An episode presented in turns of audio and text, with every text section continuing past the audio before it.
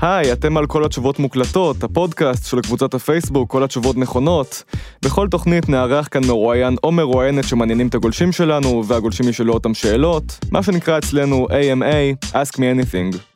הפודקאסט הזה מתקיים בזכות מנויי הפטריון שלנו, נשמח מאוד אם תצטרפו, בתמורה תקבלו עדיפות בשאלת שאלות ועוד הטבות מיוחדות, כל הפרטים בפוסט הנעוץ בראש הקבוצה, ואם אתם עוד לא בכל התשובות נכונות אז יאללה, בואו כבר, כיף אצלנו.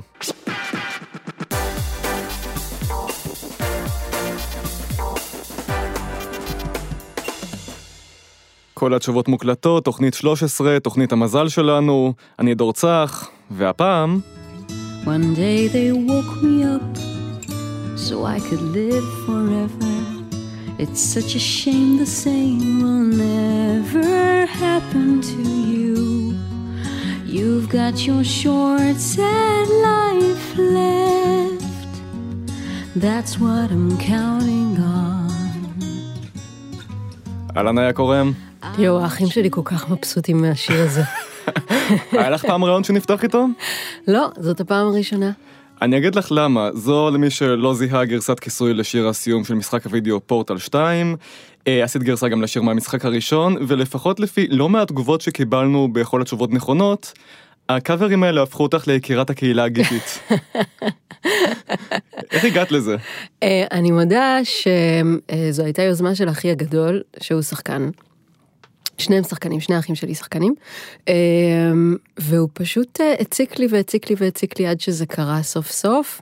אה, אני לא משחקת בפורטל, אה, לא שיחקתי גם. אה, אבל את גיימרית אה, בדברים אני, אחרים? אני מרגישה שאני גיימרית של כבוד, לא, לא, אבל לא באמת. כאילו, אתה יודע, אני, אני, אני בעולמות הסמוכים, אוקיי? מהמם. את חושבת אולי לעשות עוד קאברים כאלה, לשתף פעולה אולי בדרכים אחרות עם אה, משחקי וידאו?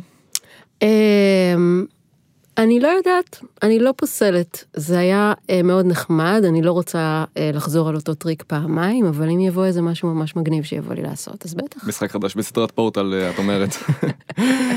טוב, את חזקה בגרסאות כיסוי בזמן האחרון, רק ממש אה, השבוע הוצאת מיני אלבום בשם שלך איה קורם, הוא כולל תרגומים וביצועים שלך לשירי ליאונרד כהן, את גם מופיעה עם השירים האלה, אז למה ליאונרד כהן ולמה דווקא עכשיו?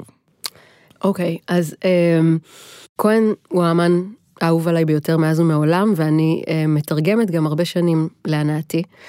מה שקרה אחרי 2023, שזה האלבום הקודם שלי, שהיה אלבום קונספט קצת יוצא דופן נקרא לזה, אמ, היה שהתיישבתי לכתוב שירים ושכחתי קצת איך עושים את זה, כי אמ, אני, אני אמורה לכתוב לעצמי שוב שירים רגילים, 2023 היה כל כך משונה בהקשר הזה. וישבתי מול המחשב ושום דבר לא יצא, אז עשיתי מה שאני עושה, אה, ותרגמתי שירים שאני אוהבת. ומהון להון הצטברו עוד ועוד ועוד ועוד דברים של כהן. והתחלתי לשאול את עצמי, אולי אני צריכה לעשות עם זה משהו. אה, כל הקריירה שלי השתעשעתי במחשבה לתרגם ולהוציא שירים שלו, אבל אה, אני חושבת שמאוד מאוד חששתי שזה פשוט לא מספיק טוב. מהמם. ומה שעשיתי היה לגשת לשני חברים טובים שלי, שידעתי שהם יהיו המבקרים הכי הכי חמורים שאני יכולה אה, למצוא בשטח. שניהם אה, אנשי מילה, אחד מהם משורר, השני עורך אה, אה, ועיתונאי, אלכס בן ארי ותומר קמרלינג. מהמם. וידעתי שכל מה שאני אביא להם, הם, הם, הם יעברו עליו באלף עיניים ו, וייתנו לי את הפידבק הכי אמיתי, וזה באמת מה שקרה. וככה נולד המופע הזה. אני רציתי לתרגם את השירים האלה לא רק לעברית, אלא גם להפוך אותם למשהו שאני יכולה לעמוד על במה ולשיר. ככה קרה שהם בלשון נקבה, וככה קרה שגם חלק מהשירים הם תרגום פחות או יותר ישיר של הטקסט המקורי, וחלק מהשירים קיבלו איזה פרשנות טיפ-טיפה שונה.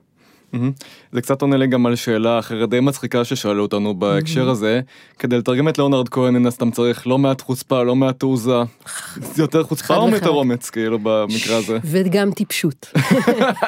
כן, כל הדברים האלה, כל הדברים האלה. אבל מה שמעניין בלתרגם את השירים האלה, שעצם המעשה אה, דורש ממך, אפילו אם את לא מוציאה את זה לעולם, עצם המעשה דורש ממך הרבה מאוד חוצפה ואומץ, כי זה להגיד בגוף ראשון בעברית, דברים שאני לא העזתי להגיד בקול רם בחיים, או אפילו לא להגיד ביני לבין עצמי, כי השירים פשוט מחייבים אותך לעשות את זה. זה שירים שיש בהם פוליטיקה ודת וסקס, ופתאום אני צריכה להגיד את זה בגוף ראשון, ועצם זה, אני חושבת, אה, צייד אותי בכל מיני מתנות חדשות, כמו אומץ וחוצפה. ו... כן, את ממש מרגישה שזה קצת אה, שינה את החיים שלך גם מחוץ אה, לאולפן, להתעסק עם זה? לגמרי, כי אה, אתה מחפש להתפתח בתור כותב כל הזמן, אני לפחות מחפש להתפתח, אני לא רוצה לכתוב את אותו שיר, אני לא רוצה להגיד את אותו דבר, וההתמודדות עם החומרים האלה הייתה בית ספר לכתיבת שירים. היו מחשבות איך השירים היותר פוליטיים, היותר מחאתיים יתקבלו, נגד דמוקרטיה? אם אנשים יקבלו את זה אולי בהתנגדות, אולי במחשבה שזה משהו מטיפני? אמ, מבחינתי האתגר הוא לעשות את זה טוב. אה, וטוב, עד כמה שאני מבינה, זה שזה אמ, יעבוד בשבילי. אני הבאתי את זה אחר כך לתומר ולאלכס, כמו שסיפרתי כבר קודם, אה, וברגע שהדבר הזה קיבל את הסטמפה ואת האישור של שלושתנו, הרגשתי שאני יכולה להוציא את זה. אחר כך מה שאנשים יחשבו, כבר אין לי שליטה על זה, יהיה מי שיואב, יהיה מי שישנא, אבל זה ככה בכל שיר. זה לא, זה שזה שיר פוליטי אולי הופך את זה למשהו שקצת מגרד לאנשים קצת יותר את העצבים, אבל אה, היי, זה השירים. אולי לגרד את העצבים זה דווקא קצת אה, דבר טוב לפעמים. אה, אני עושה מה שמרגש אותי, ואיך זה יתקבל זה לא משהו שאני יכולה באמת לקחת בחשבון, אפילו אם אני ארצה, כי זה פשוט בלתי ניתן לחיזוי בשום צורה. הזכרת אה, דת וכתבת באמת בניוזלטר שלך על החיבור שלך אה, למי באש, mm-hmm. אז א', אני אשמח אם קצת תחזרי על זה, mm-hmm. על מה שאמרת שם, וב', okay. אוקיי. האם זה באמת חיבר אותך יותר ליהדות, אולי לא, למשמעות של יום כיפור, באופן שהוא יותר אה, ארוך טווח, נגיד את זה ככה, או שאמרת, טוב, הייתה לי טעימה, הספיק. אמ, וואו, התשובה שלי ארוכה מדי. זה בסדר, אנחנו, יש לנו זמן. אז בתור התחלה אני אסביר שמי באש זה כמובן הוא ביי פייר של אה, לנרד כהן, שנכתב בהשראת פיוט שנקרא אונתני תוקף של יום כיפור, ראש השנה ויום כיפור. עכשיו אני לא ידעתי את זה, אני ידעתי שהוא ביי פייר נכתב בעקבות מלחמת יום כיפור, כשכהן היה בארץ ונסע להופיע בפני חיילים בסיני וכולי וכולי, אבל כשעשיתי את התחקיר על התרגומים, עשיתי תחקיר של הרבה מאוד מאוד מאוד שעות, אה, וראיתי המון ראיונות וקראתי המון דברים רלוונטיים. אז ישר הלכתי וחיפשתי את הפיוט, ומצאתי ביצוע יפהפה של החזן שי אברמסון, ואמרתי, איך עוד לא עשו משאפ של שני הדברים האלה? השיר הזה נכתב בעקבות השיר הזה, איך עוד לא חיברו אותם ביחד? זה ממש היה נראה לי משונה. והתקשרתי לשי, והוא הסכים לשמחתי, והתוצאה שיש ב-EP ובהופעות, היא בעצם חיבור של uh, התרגום שלי ל-Who by Fire, והביצוע של שי לפיוט של יום כיפור. עכשיו, למה בכלל ניגשתי לכל הדבר הזה ומה החיבור הרגשי שלי לזה? אני חושבת שבעיקר אבא שלי והטראומה המטורפת שלו ממלחמת יום כיפור. כאילו, mm. הפי, הלחן ששי מבצע של הפיוט זה לחן שיאיר רוזנבלום כתב לזכר 11, 11 חברי קיבוץ בית השיטה, נכתב בשנות ה-90. אה, ככה שגם שם הדתי והחילוני והמשמעות, אה, אה, אה, נקרא לזה דתית של יום כיפור והמשמעות ההיסטורית, הצבאית, ההיסטורית אה, של המדינה, מתחברות ביחד. אני מרגישה יותר ויותר בנוח בתור חילונית, בתור מישהי שלא מאמינה, אה, להתעסק בתנ"ך ולהתעסק בחומרים ש, שקרובים אליו. גם בעקבות אה, תהליך שאני עברתי בשנים האחרונות, הזמינו אותי להעביר סדנאות כתיבה בהשראת המקורות. התשובה הראשונה שלי הייתה לא, למה? מה לי ולזה? והבחור שיזם את הפרויקט הזה, הפרויקט שנקרא מקורוק, אה, שכנע אותי. וזו נהייתה מתנה נהדרת שבעקבותיה כתבתי הרבה מאוד שירים, בין היתר גם מצרים, מתוך 2023, גם דוד. סיפורי תנ"ך אה, שעכשיו אני מרגישה שהם שלי גם, לא רק של כל מיני רבנים כאלה, שאני לא מכירה, ומה לי ולהם. אנחנו עוד נדבר בהמשך לקראת סיום יותר על 2023 ועל אה, מצרים, אבל בינתיים אני חושב שאחרי מה שאמרת אין לנו ברירה אלא להשמיע את אחד הקטעים שלך מתוך uh, מי באש, אחר כך נחזור עם עוד uh, הרבה הרבה שאלות. יאללה. מי בלב, מי במים, מי באש גדולה, מי באפלה, מי ביד שופט.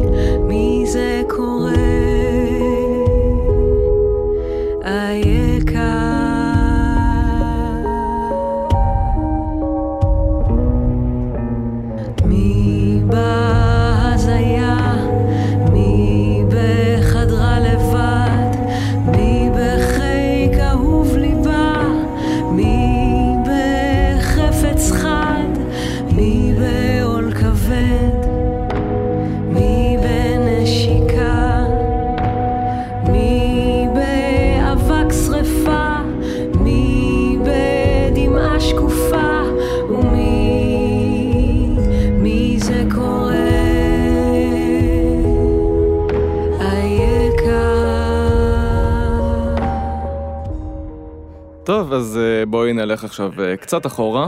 אה, נולדת לפני 39 שנה בערך בנצרת עילית, סליחה, סליחה, סליחה, נוף הגליל. לא, לא, נצרת עילית, אני לא נולדתי בנוף הגליל. זה מקום שאנשים אחרים גרים בו. איך את מרגישה לגבי הדבר הזה? התגובה הכי גאונית שראיתי הייתה אה, בפייסבוק, בתגובה לפרסומת שעיריית נצרת עילית העלתה, עיריית נוף הגליל. מישהו כתב, מה יקרה עכשיו אם נצרת הערבית תשנה את השם שלה לנוף, ואז אנחנו בעצם נצטרך להתחיל הכל מההתחלה. אני חושבת שזה די מסכם הכל. כן, לגמרי. כן.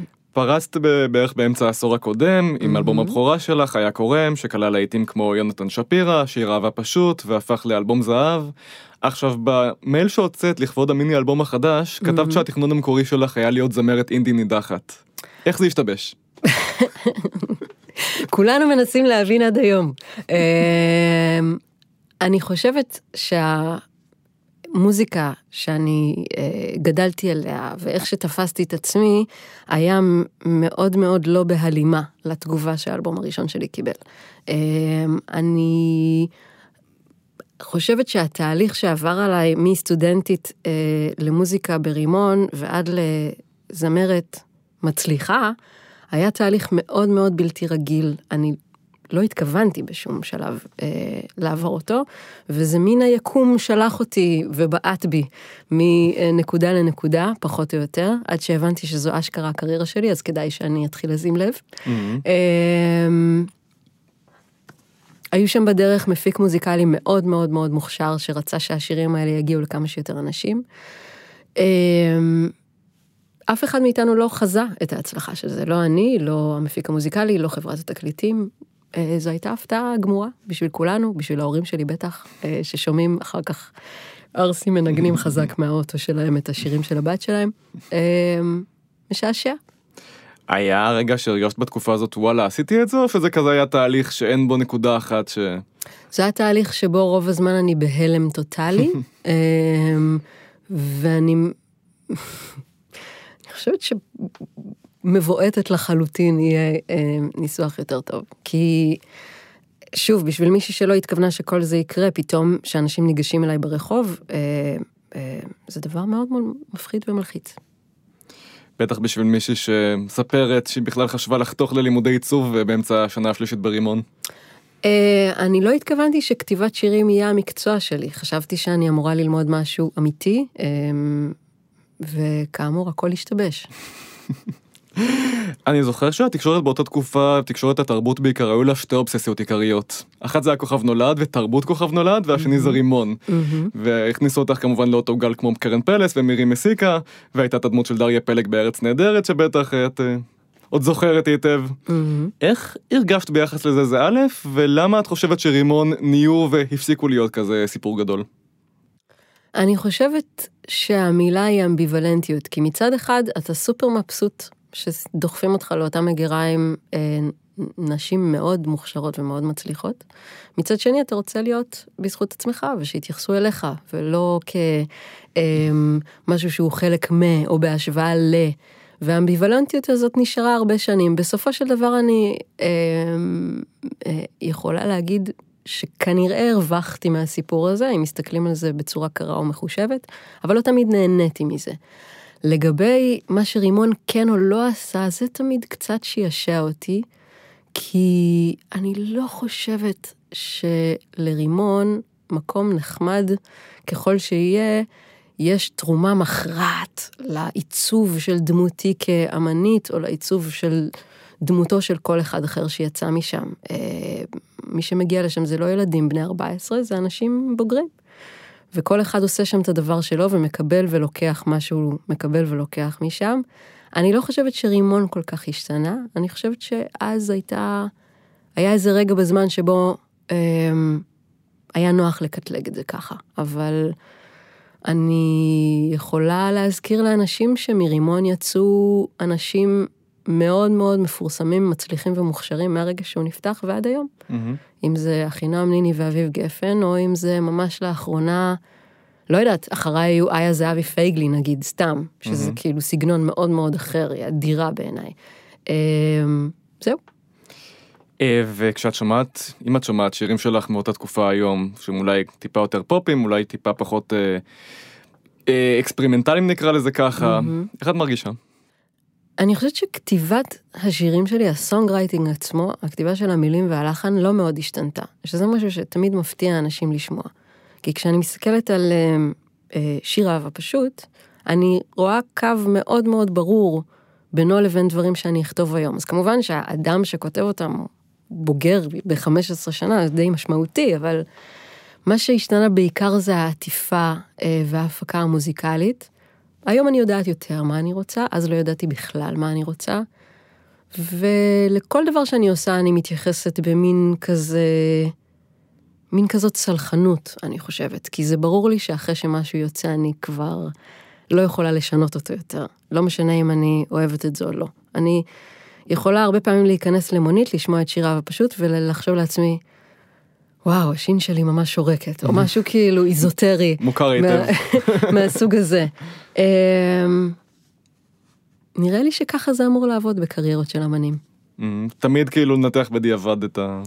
תמיד אתה לא מבסוט, תמיד היית עושה דברים אחרת, תמיד אה, יש משהו שאם היית עושה היום היה נשמע שונה לחלוטין, אבל זה טבעו של דבר. את השירים אני עדיין אוהבת, אה, ונראה לי שזה בעיקר מה שחשוב לי.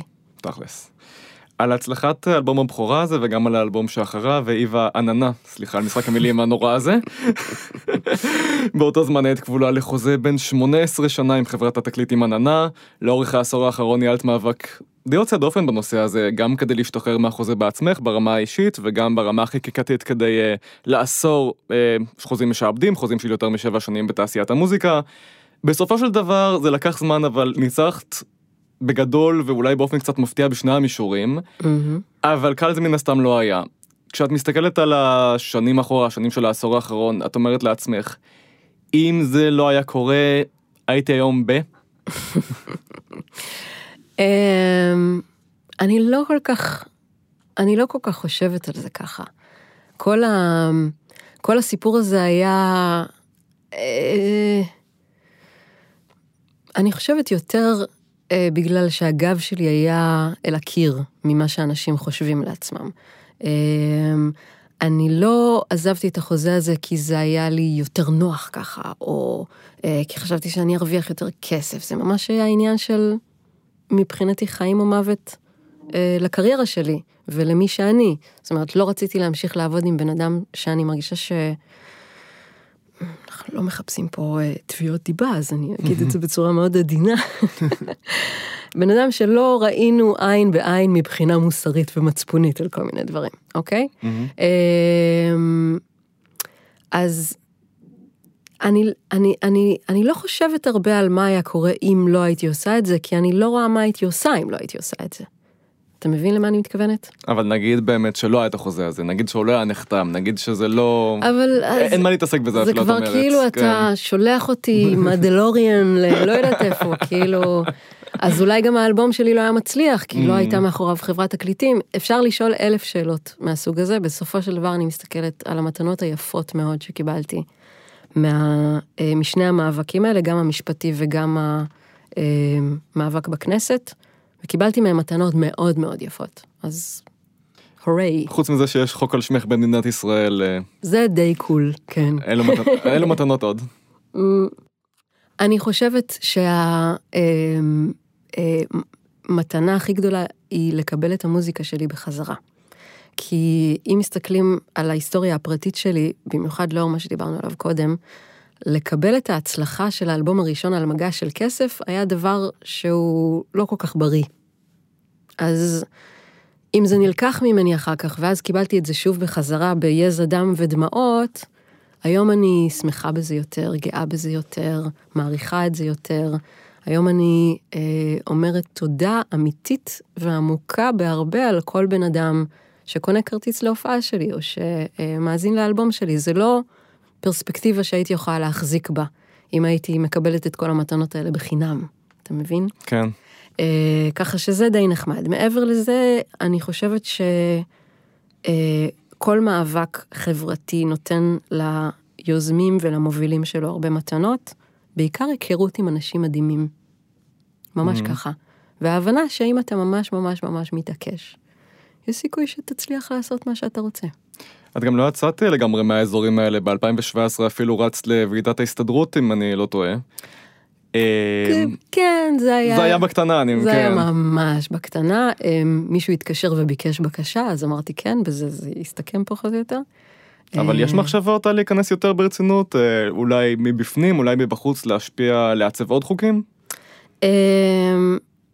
החיידק החברתי הזה לא עוזב את מי שהוא תוקף אותו פעם אחת, את זה אני יודעת להגיד בוודאות. אני לא חושבת שאני אכנס לפוליטיקה, זה Mm. פשוט משמעותית פחות כיף ממה שאני עושה לפרנסתי, אבל אה, אה, מה שנחמד היום זה שכשאני רואה משהו שמציק לי, אני יודעת שאני יכולה לעשות משהו בקשר לזה. ואני מנסה לעשות, ואני מנסה לעזור בעיקר לאנשים אחרים שעושים דברים יפים וחשובים, אם אני יכולה. זה דווקא נשמע שזו חוויה שאולי לכאורה הייתה אמורה לגרום לך לאבד אמון באנשים ולרצות לעשות הכל בעצמך לבד, אבל איכשהו נשמע מאיך שאת מתארת את זה שזה דווקא חוויה שחיזקה לך את האמון באנשים אחרים ואת היכולת להישען עליהם ולהיעזר בהם. זה זה נכון איך שאני מתאר את זה או ש... שני הדברים האלה קרו אה, בו זמנית, כי אה, כדאי לזכור שכשהייתי, כשהוצאתי את האלבום הראשון, כשיצא האלבום הראשון שלי, הייתי ממש ילדונת, ועוד ילדונת שלא ממש התכוונה לכל הסיפור הזה. אה, לא ידעתי לשמור על עצמי, אני אה, מישהי שמגיעה מנצרת עילית, כאילו, מה לי ולתעשיית המוזיקה. והיום אה, אין ספק שאני יודעת לעשות את זה הרבה הרבה יותר טוב.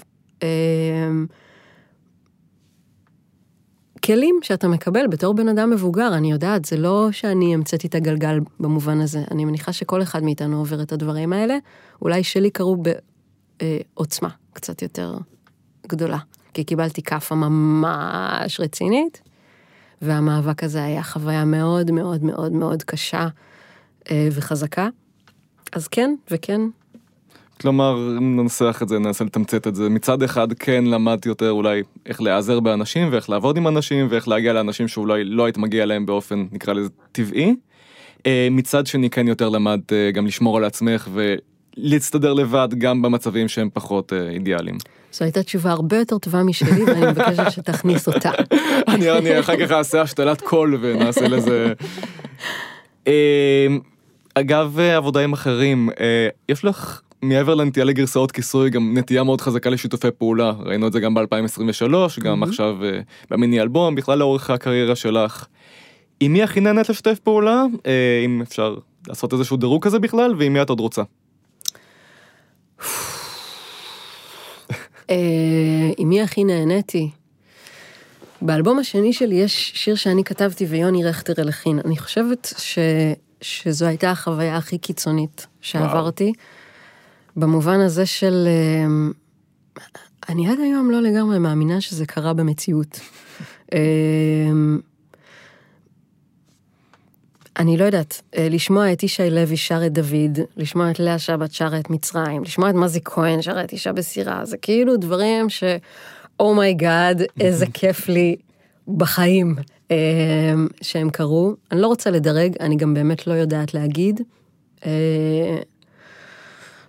מעניין אותי לשתף פעולה עם עוד המון המון המון אנשים אחרים. אה,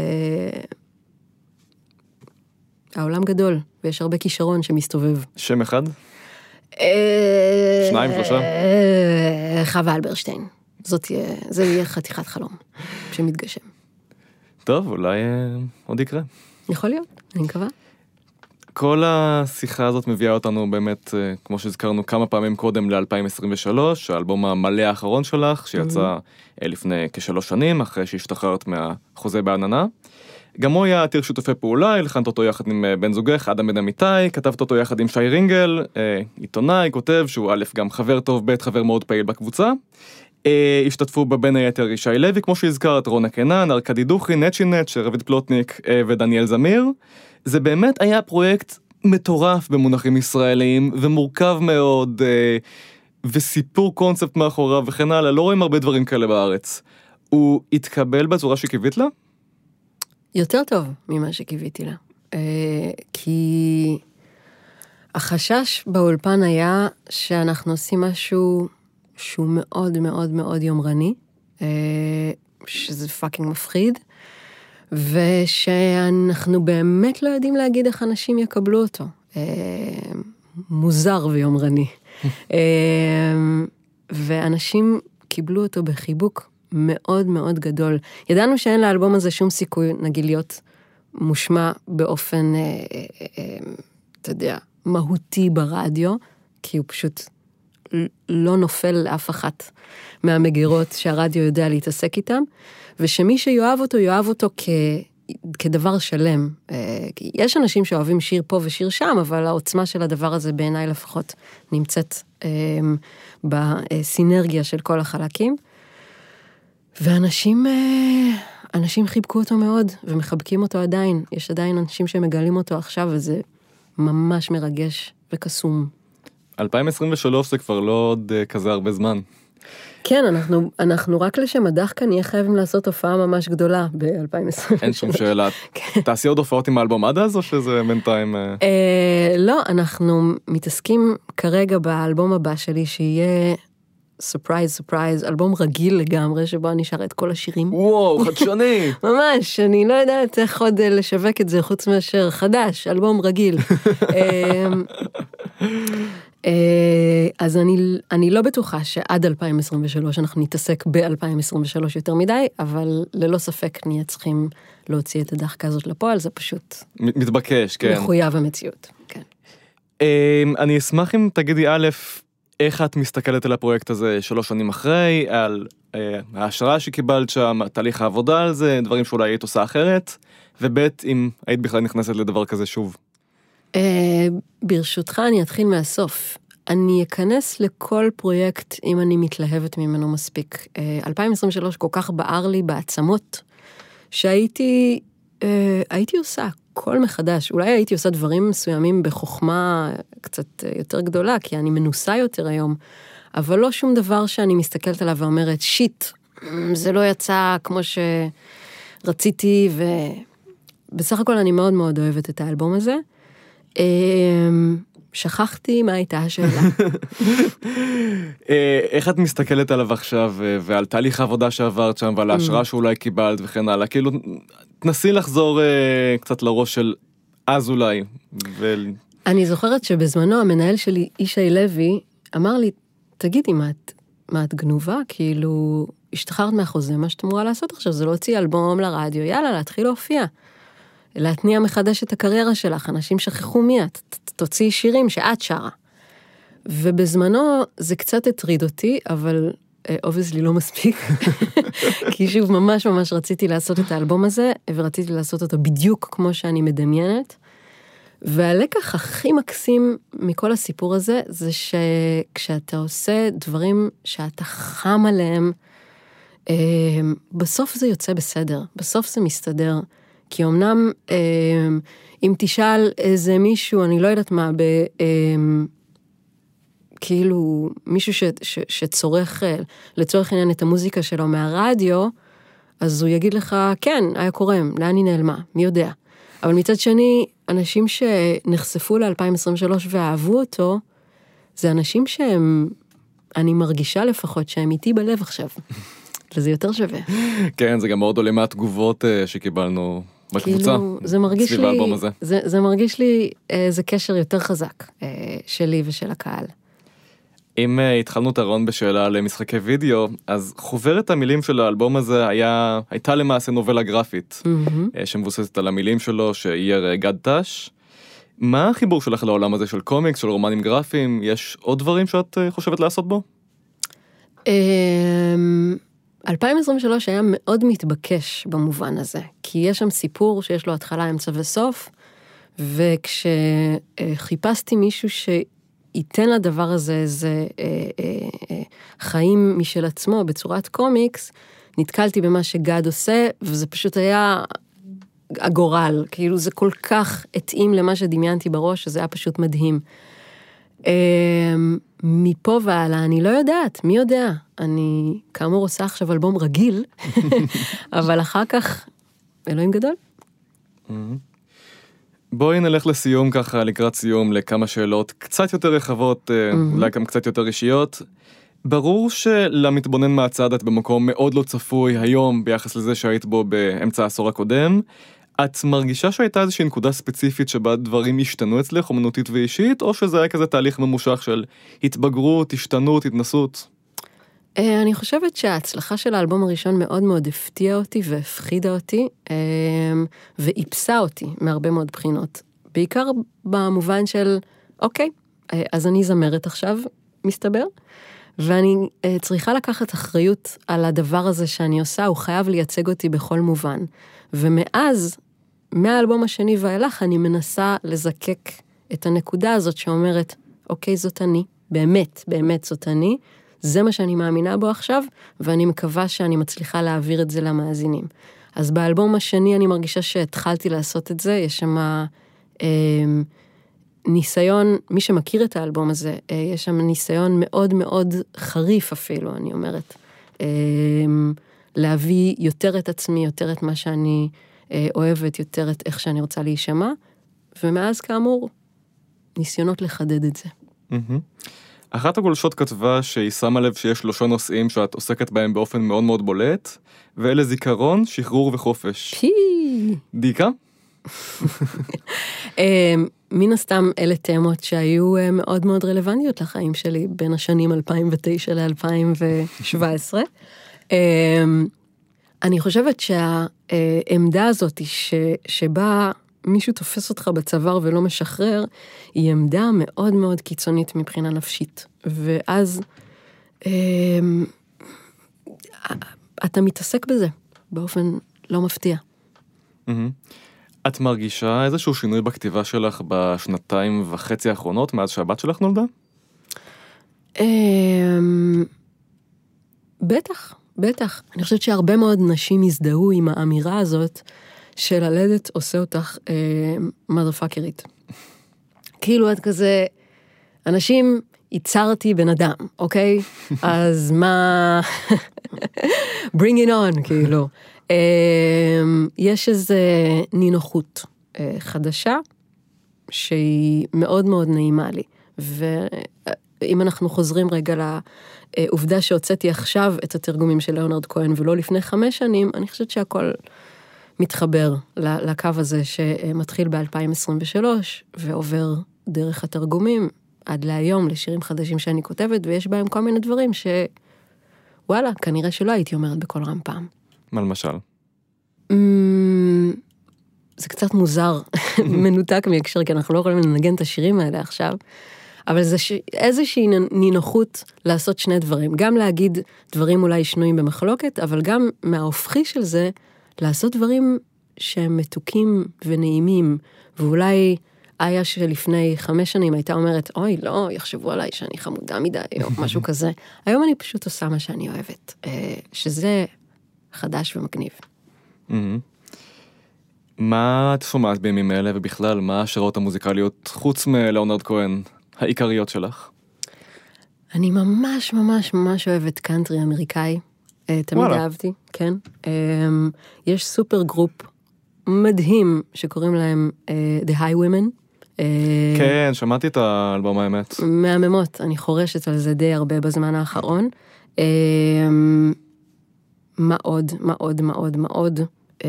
רביד פלוטניק, אהובי הנצחי. לא יכולה להפסיק לשמוע את זה. החדש שלו זה ליגה. פשוט מאוהבת בבחור הזה. איה, מה אני מאחל לך לסיום? לכתוב עוד מלא שירים יפים. הברכה הכי טובה. לגמרי.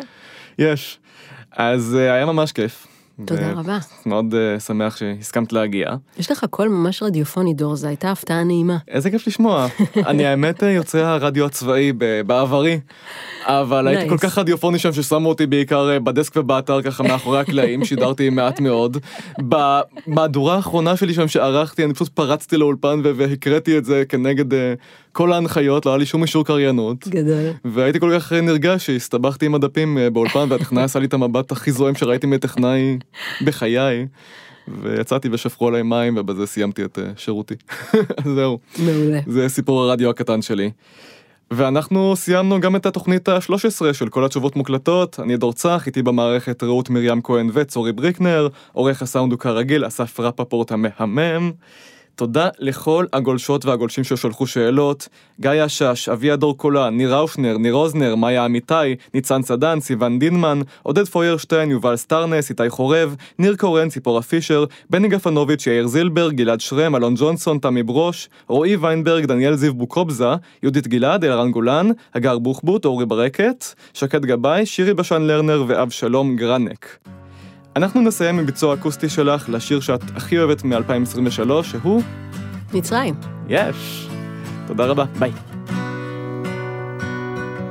כשיצאתי ממצרים, זחלתי על גחוני, ארבעים ימים ולילה לא ידעתי מי אני. כשיצאתי ממצרים, לא ידעתי עוד לאן, המדבר begun.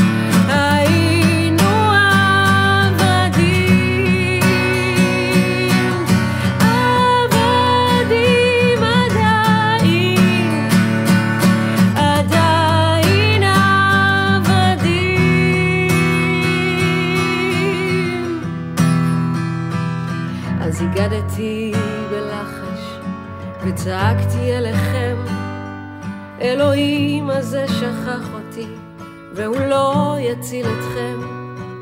אז השארתי במצרים את ליבי ואת כבודי, ויצאתי ממצרים לגמרי